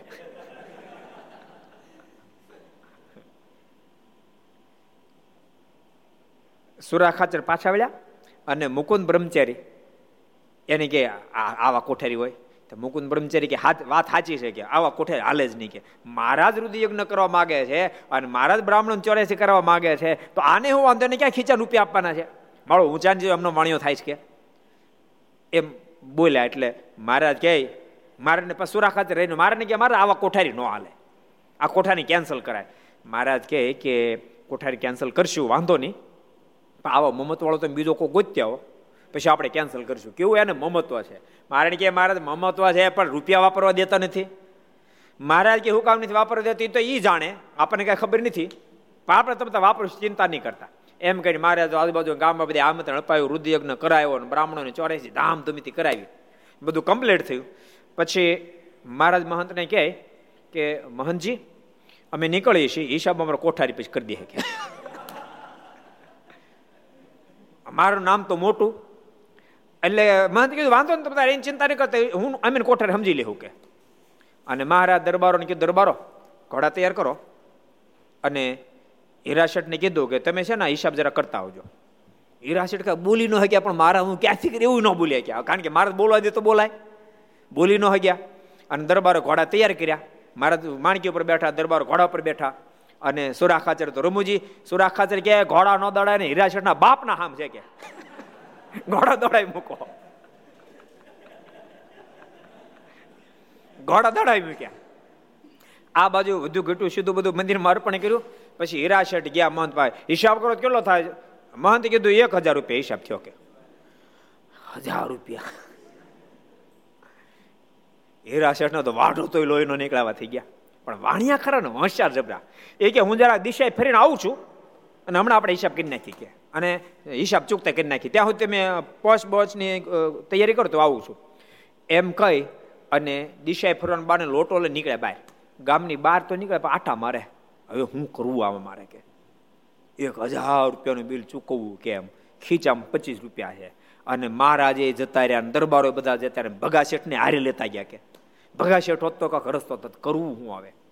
અને ઘોડું પાછું મંદિરમાં બાંધ્યું છે, સામાન્ય મંદિરમાં છે, ઘોડું બહાર હોત તો સામાન મૂકીને ભાગી જાત, અને એમને જો ભાગું તો તો મહંત આંબી જાય, મારી બેન તોડી જ નાખે, કરવું હું એમ પરશે રેપ જેવો, હવે હું કરું, કાંઈ રસ્તો મળતો નથી. એ મહારાજ તમે તો ભગવાન, ભગવાન નિશ્ચયપૂર્ણ, તમે તો ભગવાન, તો તમને તો કાંઈ ચિંતા નહીં, અમે ત્યાં જીવ તે કૃપાના તમને તો ચિંતા થાય ને એવું કરવું હું આમ ચિંતા કરતા. ત્યાં એક નગર શેઠ ઘોડા બે બે ઘોડા જોડી બગી લઈ નીકળ્યા અને ત્યાં બગી ઊભી રાખી અને કીધું એ ભાઈ અમારે ભીમનાથજીના દર્શન કરવા જાવ તો ભીમનાથજીના દર્શને ક્યાં મંદિર આવ્યું. હીરા શેઠ કે આ હામે દેખાય જ મંદિર છે, અહીંથી ક્યાં જો ને તો હાથ હાથ નાળા નહીં થાય એટલે હામે દેખાય જ મંદિર છે. ત્યારે શેઠે કીધું કે તમે કઈ ચિંતામાં છો કે કઈ ચિંતામાં એવું લાગે છે, કઈ ટેન્શનમાં છો, શેની ઉપાધિ છે. હીરા શેઠ ઉપાધિ તો કહીએ જેવી નથી ને સૈયા જેવી નથી, જબરી ઉપાધિ છે કે એક હજારનું બિલ થયું છે, હજાર રૂપિયા કાઢવા ક્યાંથી. અને હું મૂળ ગઢડાનો માણસ છું, ભગવાન સ્વામિનારાયણનો શિષ્ય છું, ભગવાન સ્વામિનારાયણનો કોઠારી છું, પણ એ તો બધા જતા રહ્યા મને કહેતા ગયા ભાવનગર ભેળા થાવ, તમે આવજો ભાવનગર. હવે કરવું હું? એમને ભગાય નહીં, ભગો ભાગો તો મારી મારી પાડી દે, ન આપો તો મારી મારી પાડી દે, મારે તો બધી બાજુ મારે જ પડવાનો છે, એટલે ચિંતા ન થાય હું. ત્યારે શેઠ કે આપણે એમાં છે ને ટેન્શન, ઊંડી લખી આપો ને તમે, ઊંડી લખી આપો સ્વીકારી લે. દ્વારકાધીશ દિશે જો નરસે ઊંડી સ્વીકારી હોય, તમારી ઊંડી નહીં સ્વીકારે? ત્યારે શેઠ કે એ વાત હાજી, ઊંડી સ્વીકારી લે, ઊંડી લખે ને એટલે લખ્યા પછી રૂપિયા તમારે બાકી, એમ આ ઊંડી મેં લખી આપી. પછી પાછા કહે કે મહારાજ કે શેઠ કહે કે તમે એક કામ કરો, ઊંડી વળી સ્વીકારે કે ન સ્વીકારે એના કરતા તમે મને ઊંડી લખી આપો, હું તમને રોકડા હજાર રૂપિયા આપી દઉં. કે પછી ચિંતા નહીં, તકતો તો બહુ સારું, ઊંડી લખી આપી. ઊંડી શેઠે લીધી, સ્વીકાર લીધી, શેઠે ઊંડી સ્વીકાર લીધી અને કીધું કે હવે છે ને આ ઊંડીને રૂપિયા લેવા માટે ગઢડા આવીશ. કે તમે ગઢડા ન છો તો ગઢડા આવીશ, તમે એક કામ કરો, હું જરાક હમણાં દર્શન કરવા નથી આવતો, પછી આવું છું, મારા બાદ થોડુંક કામ છે, તમે આ રૂપિયા લ્યો અને પૂજાને સૂકી દો, જાઓ ચિંતામાંથી પર થાવ. હા હેઠો બેઠો હીરા શેઠને, હીરા શેઠ હજાર રૂપિયા લઈને આવ્યા અને કીધું બિલ તૈયાર કર્યું, જલ્દી કરો, મારો ઉતાવળ છે. હવે તો હવે તો પોરામાં જઈને લ્યો આ હજાર રૂપિયા ગણી લો, લાવો પહોંચ જલ્દી. એટલે મહંત કે માળા સ્વામિનારાયણ કઈ રૂપિયા વાળા કે કેટલા રૂપિયા કે હજાર રૂપિયા જોત જોતામાં ખર્ચ્યા. ઓહો બાકી જબર છે એમ કે મહંતે તો અતિ અતિ આનંદથી રૂપિયા લીધા, પહોંચ લઈ લીધી અને પછી ઘોડા પર બેસી અને મોડી મોડા મોડા વ્યાતા થયા. ભાવનગર પગ્યા ને રાતના સાડા અગિયાર વાગ્યા. મહારાજ બાકી બધા હોઈ ગયા હતા, મહારાજ બહાર નીકળ્યા, બરોબર આવ્યા ને મહારાજ કે હીરા શેઠ કેમ બહુ મોડું થયું? મહારાજ કે મહારાજ મોડો તો મોડો પોગ્યો, એની કરો ને, મારે આ ધંધો કરવાનો, કોકને મારી બેન તોડાઈ નાખવાના, ક્યાં તો પચીસ રૂપિયા મારા ખીચામાં છે ને હજાર રૂપિયાનો ખર્ચો કર્યો. મહારાજ એ તો સારું થયું ઓલા શેઠ આવ્યા તે હજાર રૂપિયા ચૂક્યા, નતર મહારાજ મારો તો વારો પડી જાય. મારે કે કોણ શેઠ? ક્યાં શેઠ? મારે કે મારે એક બગીલન શેઠ આજે, મારે આજ કે બીજો કોઈ શેઠ નહોતો, આ શેઠ તારા હજાર રૂપિયા ચૂકવવા માટે આવ્યો, બીજો કોણ શેઠ નવરો છે તે હજાર રૂપિયા તને ચૂકવી જાય. હીરા શેઠની આંખોમાંથી આસોડાની ધારાઓ થઈ, મારને ભખો ભખી દંડોરી કર્યા. કૃપાનાથ માલિક, લાજ તો આપ રાખો, એની જ રે ને માલિક, આપે મારી લાજ રાખી મને કૃતકૃત્ય કરી દીધો. અને પછી હીરા શેઠને મહારાજ કે ભૂખ્યા છો ને? મહારાજ કે આ મારા ભૂખ્યો, ખાવું ભાવ્યું નહીં. મારે કે બેસી જાઓ, અને મહારાજ જાતે હીરા શેઠને જમાડ્યા. એવી અદભુત લીલા મહારાજ કરી. બોલો, એટલે પરમાત્મા દિવ્ય લીલા કરે, ક્યારેક માનસિક લીલા કરે તો બલબલ. એ તો આપણને અત્યારે બધી લીલા સાંભળવી ગમે છે, હીરા શેઠની વાતે સાંભળવી ગમે, ભાઈ હીરા શેઠની શું થયું હીરા શેઠ જ જાણે. એટલે પરમાત્મા અદભુત લીલા કરે, પણ પરમાત્મા એવું નહીં માનતા મહારાજ આ ધરતી પર હતા ત્યારે જ હતા, અત્યારે પણ મહારાજ પ્રગટ સત્સંગમાં બિરાજી રહ્યા છે, મૂર્તિના માધ્યમથી મહારાજ પ્રગટ દર્શન આપે છે. એ ભાવથી, પ્રગટ ભાવથી ભગવાનનું સેવન કરે તો ભક્તિ પ્રત્યેક પ્રાર્થનાને પરમાત્મા આજ પણ સાંભળે એમ જ છે. અહીંયા બહુ અતિ ભાવથી પ્રાણનાથ મહારાજની પૂજા કરતા, મહારાજ દર્શન આપ્યા, ચરણાવૃંદ આપ્યા અને હજારો માણસોના દર્શન થયા, તેથી માણસો આનંદ પામ્યા અને બોલ્યા જે ધન્ય છે ભાઈ સ્વામિનારાયણ ભગવાનને કે જે પોતે પ્રગટ પ્રમાણે આવ્યા ને પૂજવા માટે ચરણાવૃંદ પાડી આપ્યા. આ તો પરચો થયો, પણ જે પાપી હશે તેને વાત મનાશે નહીં, ભગવત ભક્તોને મુમુક્ષોને વાત નહીં આ પડે, બધાને પડે ને. એવી રીતે સરસ વાત આવી. એની સાથે આવતીકાલે ભક્તો યાદ રાખજો, આવતીકાલ અને પરમ દિવસ બધા જેટલા ઘર સભા આપણે બધાને કહું ખાસ, આવતીકાલે પરમ દિવસ બે દિવસ. આમ તો આવતીકાલે મહારાજ લોજ પધારે છે. ક્યારે પધારે મારા લોજ? કોઈને યાદ છે? કઈ કઈ સાલમાં મારા લોજ પધારે ને કઈ તિથિએ પધાર્યા? કોજી કોણ કહે છે? સત્સંગ સાગર કહો. સંવત અઢારસો છપ્પન શ્રાવણવદી છઠ. મહારાજ સંવત અઢારસો છપ્પન શ્રાવણવદી છઠ ના દિવસે મહારાજ લોજમાં પધાર્યા છે. એટલે આવતીકાલે કેટલા વર્ષ પૂરા થાય? ઈ ઈ ગણિત કરો તો કેટલા વર્ષ પૂરા થાય છે આવતીકાલે? કોણ કે છે? કોણ કે છે? કોણ કે છે? શ્રીરંગદાસજી કોજી. બસો વીસ બસો ને વીસ વર્ષ પૂરા થાય છે. છપ્પન માં છપ્પન છાસઠ ને છોતેર બસો ને વીસ વર્ષ આવતીકાલે પૂરા થાય છે. એટલે આવતીકાલે માત્ર ઘર સભા જ કરું, પણ માત્ર લોજની લીલાની જ કથા કાલ કરવી છે. એક ભગતને વાત કરી તે ભગત મને કહે પણ બે શર્ટ છે, પમદી પાસે રાંધણ શર્ટ, તો મારે કાલે આવી પમદી આવ્યા એમ કઈ શર્ટ ગણી? મેં કહેવાય બે ગણ્યું, આપણે બે દિવસ માત્ર લોજની જ કથા, કાલે લોજની કથા કરીશું ઘરસભામાં, પરમ દિવસે પણ લોજની લીલાની જ કથા આપણે ઘરસભામાં કરશું. એની તમામ ભક્તો નોંધ લેવી, તમારે નોંધ લેવી, તમારા સગા સંબંધી જે હોય મિત્ર મંડળે બધાને કહેવું કે આવતીકાલે જે લોકો ઘરસભા લક્ષમાં કર્તવ્ય સીધે સાંભળતા હોય, જેને પાસે લક્ષ ને કર્તવ્ય ન હોય તો સરદાર કથા યુટ્યુબ, લક્ષ યુટ્યુબ, કર્તવ્ય યુટ્યુબ એના માધ્યમથી સાંભળે. કાલને પરમ દિવસ બંને દિવસે લોજની અદભુત લીલાની ગાથાઓ ભક્તો આવશે. અને પછી એક દિવસ સાતમનો ગેપ આઠમ, તો તમને બધાને ખબર છે ભગવાન લીલા પુરુષોત્તમ નારાયણ ધરતી પર પધાર્યા. એને કેટલા વર્ષ પૂરા થયા તો આપણે આમ ચોક્કસ તો ન કહીએ, પાંચ હજાર વર્ષ પાંચ હજાર વર્ષ તો તમને કહું ચાલી વર્ષ પહેલા પાંચ હજાર લોકો કહેતા હતા. મને એમ છે યુગો હોય તો આંકડો તો જલ્દી બદલાય ને. હે લ્યો આનંદ સ્વામી ભાઈ આંકડો કાઢ્યો છે, એક પાંચ હજાર એકસો ને આઠ વર્ષ થાય. લ્યો પાંચ હજાર એકસો ને આઠ વર્ષ પહેલા ધરતી પર કૌંસનો સંહાર કરી ધરા પર ધર્મના સ્થાપનને માટે યદા યદા હિ ધર્મસ્ય ગ્લાનિર ભવતિ ભારત અભ્યુત્થાનમ અધર્મસ્ય તદાત્માનમ સૃજામ્યહમ પરિત્રાણાય સાધુનામ વિનાશાશ્ચ દુષ્કૃતાન ધર્મ સંસ્થાપનાર્થ સંભવામી યુગે યુગે. જ્યારે જ્યારે ધરા પર અધર્મ વ્યાપે, ધર્મની ગ્લાની થાય, સાધુ બ્રાહ્મણ ગાયો આદિક એ લોકો પીડવા લાગે ત્યારે ધરતી પર પધારશે. એ ન્યાય ભગવાન પધાર્યા. એને પાંચ હજાર એકસો આઠ વર્ષ આવતી આઠમને દિવસે પૂરા થાય છે. બાર વાગે પ્રભુ પ્રગટશે, પણ પછી બીજો અડધો કલાક રાત, એટલે નવ થી સાડા બાર વાગ્યા સુધી ઘર સભા ચાલવાની છે. તો તે દિવસે ભગવાનના ભક્તો આજથી કહું છું, બધા ભક્તો ખૂબ લાભ લેજો. લક્ષમાં સાંભળતા હોય, કર્તવ્યમાં સાંભળતા હોય, યુટ્યુબમાં સરદાર કથા, લક્ષ યુટ્યુબ અથવા તો કર્તવ્ય યુટ્યુબ એમાં જ્યાંમાં પણ સાંભળતા હોય ભગવાનના ભક્તો ઘેર બેઠા સાંભળજો. અને બધા ભક્તોને ભલામણ છે કે જન્માષ્ટમી દિવસે બધા પોતપોતાની ઘર શણગારે અને બધા પારણિયા બનાવે, અને પારણું કરીને પોતાની ઘેરે જ જન્મોત્સવ બધા ભવ્યતાથી ઉજવજો. રાસ પણ એ લેવાતો હોય, સંતો લેતા હોય ત્યારે તમે પણ બધા ઘેરે રાસ લેજો, એવી ભલામણ છે. જન્માષ્ટમી લગભગ બધા સંતો આપણા પણ સરદારમાં જ છે, એટલે બધા ભક્તોનો ખૂબ લાભ લેજો. હું તો કહું છઠ અને બે છઠ છે ને તો તે દિવસે પણ જો તમારે ત્યાં પ્રભુનું સ્વરૂપ હોય તો નીલકંઠ વર્ણિનો વેશ ધારણ કરાવજો. આવતીકાલે મહારાજ લોજમાં પધારી રહ્યા છે, માટે એની કથામાં તમે બધા જોડાજો. બીજા તમારા સગા સાહેબ મિત્ર મંડળને ખાસ ભલામણ કરજો. એ શબ્દની સાથે આવો અહીંયા કથાને વિરામ આપશો. આપણે પાંચ મિનિટ પ્રાર્થના સાથે ધૂન કરશું. સ્વામી નારાયણ નારાયણ નારાયણ સ્વામી નારાયણ નારાયણ નારાયણ સ્વામી નારાયણ નારાયણ નારાયણ સ્વામી નારાયણ નારાયણ નારાયણ સ્વામી નારાયણ સ્વામી નારાયણ સ્વામી નારાયણ સ્વામી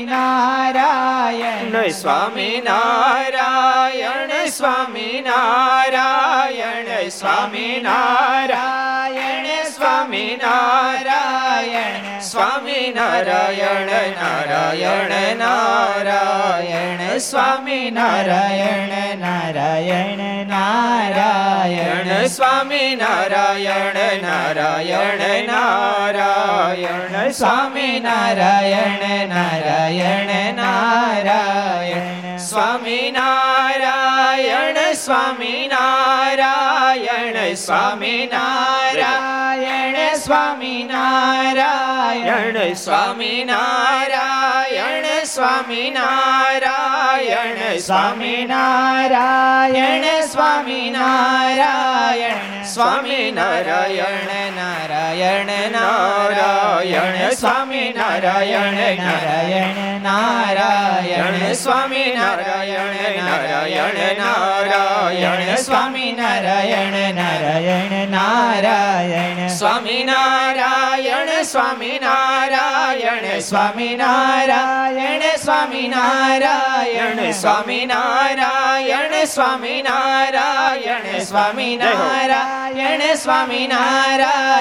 સ્વામી નારાયણ નારાયણ નારાયણ સ્વામી નારાયણ નારાયણ નારાયણ સ્વામી નારાયણ નારાયણ નારાયણ સ્વામી નારાયણ નારાયણ નારાયણ સ્વામી નારાયણ નારાયણ સ્વામી નારાયણ સ્વામી નારાયણ સ્વામી નારાયણ સ્વામી નારાયણ સ્વામી નારાયણ સ્વામી નારાયણ સ્વામી નારાયણ સ્વામી નારાયણ નારાયણ નારાયણ સ્વામી નારાયણ નારાયણ નારાયણ સ્વામી નારાયણ નારાયણ નારાયણ સ્વામી નારાયણ નારાયણ નારાયણ સ્વામી નારાયણ નારાયણ નારાયણ સ્વામી નારાયણ નારાયણ નારાયણ સ્વામી નારાયણ નારાયણ નારાયણ સ્વામી નારાયણ ભગવાનની જય. શ્રી હરિ કૃષ્ણ મહારાજ, શ્રી રાધા રમણ દેવ,